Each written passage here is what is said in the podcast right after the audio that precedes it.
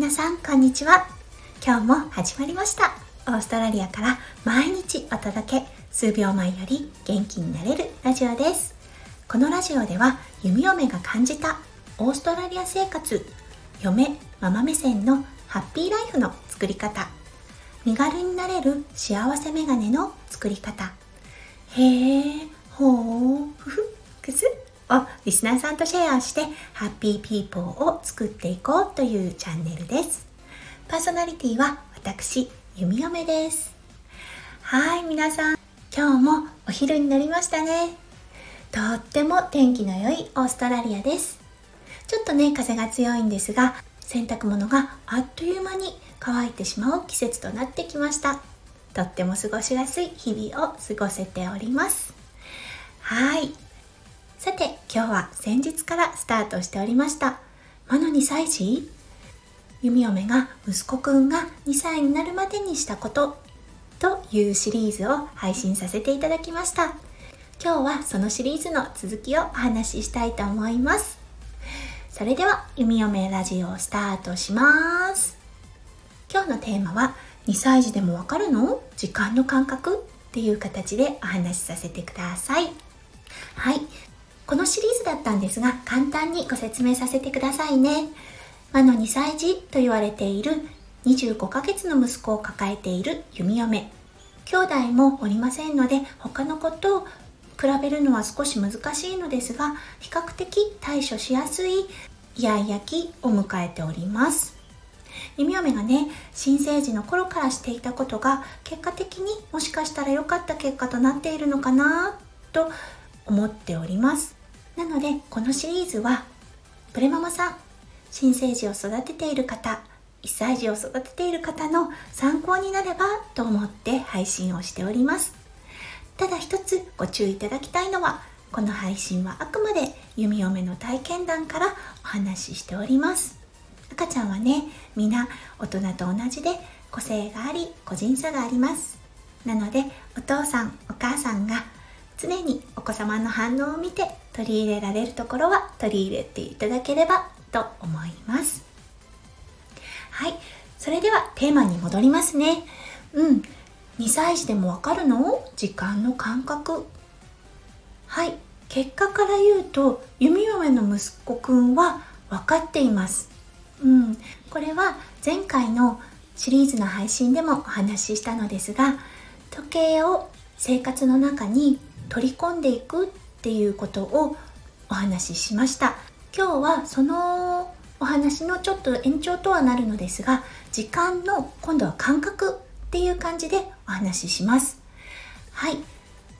思い返すと弓嫁はもう息子くんの離乳食が始まるあたりからおそらくこの時間の感覚っていうのを息子くんとの会話に組み込んでいました。うん、きな例で挙げるとね例えばですよ。あと5分でベッドに行くよとかあと5分でおねんねだねとかあと5分遊んだら帰るよとかあと5分おもちゃで遊んだら寝るからねとか。うんことあるごとに5分をまず使っていました、うん、5分っていうことをまず感覚で分かってもらおうと思ってあと5分っていうのを対話に組み込んでいました。もちろんね最初の頃は反応全くないですよ。うん。ねただねこれ毎日続けていくことで息子くんの中で5分の時間の感覚が備わってきたんだと思います。なのでね最初の頃は時計を指さしてはいじゃあ5分経ったね。じゃあそろそろねさっき言ったようにねんねするよとか。例えばお外にいる時だったら私あの腕時計をしないんですよね。うんしてたらもっといいのかなとも思うんですがうん私はスマホにある時計ってありますよね。うん5分前になったら息子くんこの針がね一番下に行ったらお家に帰るからねまあ、それが5分なんですけれども、うん、5分経ったらお片付けしてお家に帰るよっていう感じで言っておきます。そして5分経った時に息子くんあ長い針が一番下になったね。5分経ったね。じゃあお片付けして帰ろうっていう風に促します。そうするとねあらかじめ言われていたことを今度はアクションに起こすっていう感じなのでうん本当比較的すんなりと受け入れてくれてるような気がします。うん。なので弓嫁は公園とかに行ってさあ帰るよっていう時に たまに忘れちゃうんですけどね。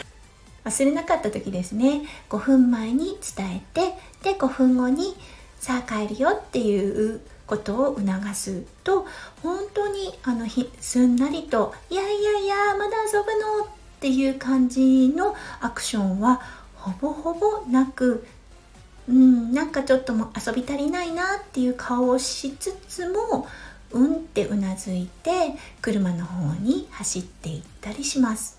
はい、なのでね最初はまず5分をあの感覚で分かってもらうトレーニングというかまああの日常的に行うっていうことが、うん、とても役立ちました。今2歳児を過ぎて今までインプットしていたことがアウトプットとしてどんどん戻ってきています。うん、なので5分の感覚ももうしっかり身についているなっていうような印象を受けますしそして2歳になる前あたりから今度は10分っていうのもしたんですね。うん。まだね、数を完全に理解するっていうのはちょっと年齢的にね難しいと思うんですが感覚で10分っていうのを分かってもらうっていう感じで、うん、なのであの最初はね5分からスタートしてみてであの少し分かってきたかなっていう感じがあった時に10分っていう感じで時計を見せながら10分経ったからおねんねするよとかですね。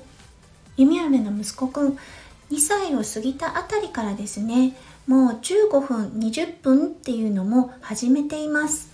はい。なのであと15分経ったらベッドに行くよとかあ息子くんもう7時だね。あと15分したらおねんねするよだったりとかね、うん、ちょっと時間的に合わなかったらあ7時になろうとしてるね。あと20分でおねんねだよっていう感じでね。うん。でもちろん過ぎたりする時もあります。過ぎてしまった時はねあ息子くんも7時15分になったね。ママと約束したよね。じゃあそろそろお片付け始めようか。なんて言うとうん。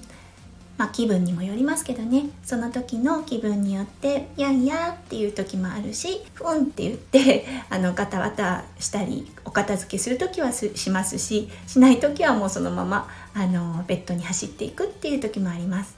15分20分の間隔は結構もう備わってきてるのかなっていうような印象を受けます。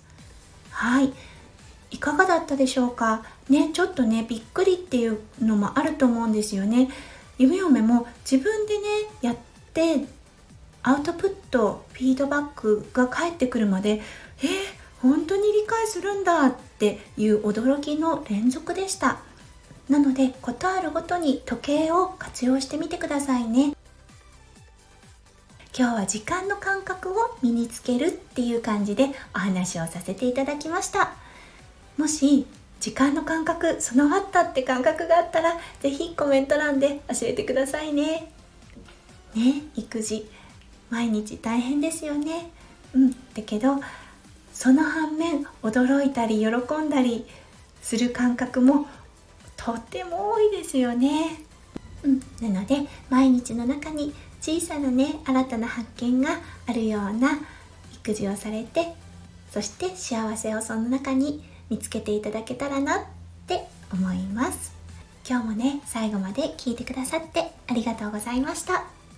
もしよかったら是非また遊びにいらしてくださいね。はいそれでは皆さんの午後がどうか素敵な光がいっぱい満ちたキラッキラな午後のひとときとなりますよう弓嫁心からお祈りいたしております。弓嫁ラジオ弓嫁でした。それじゃあまた明日。バイバイ。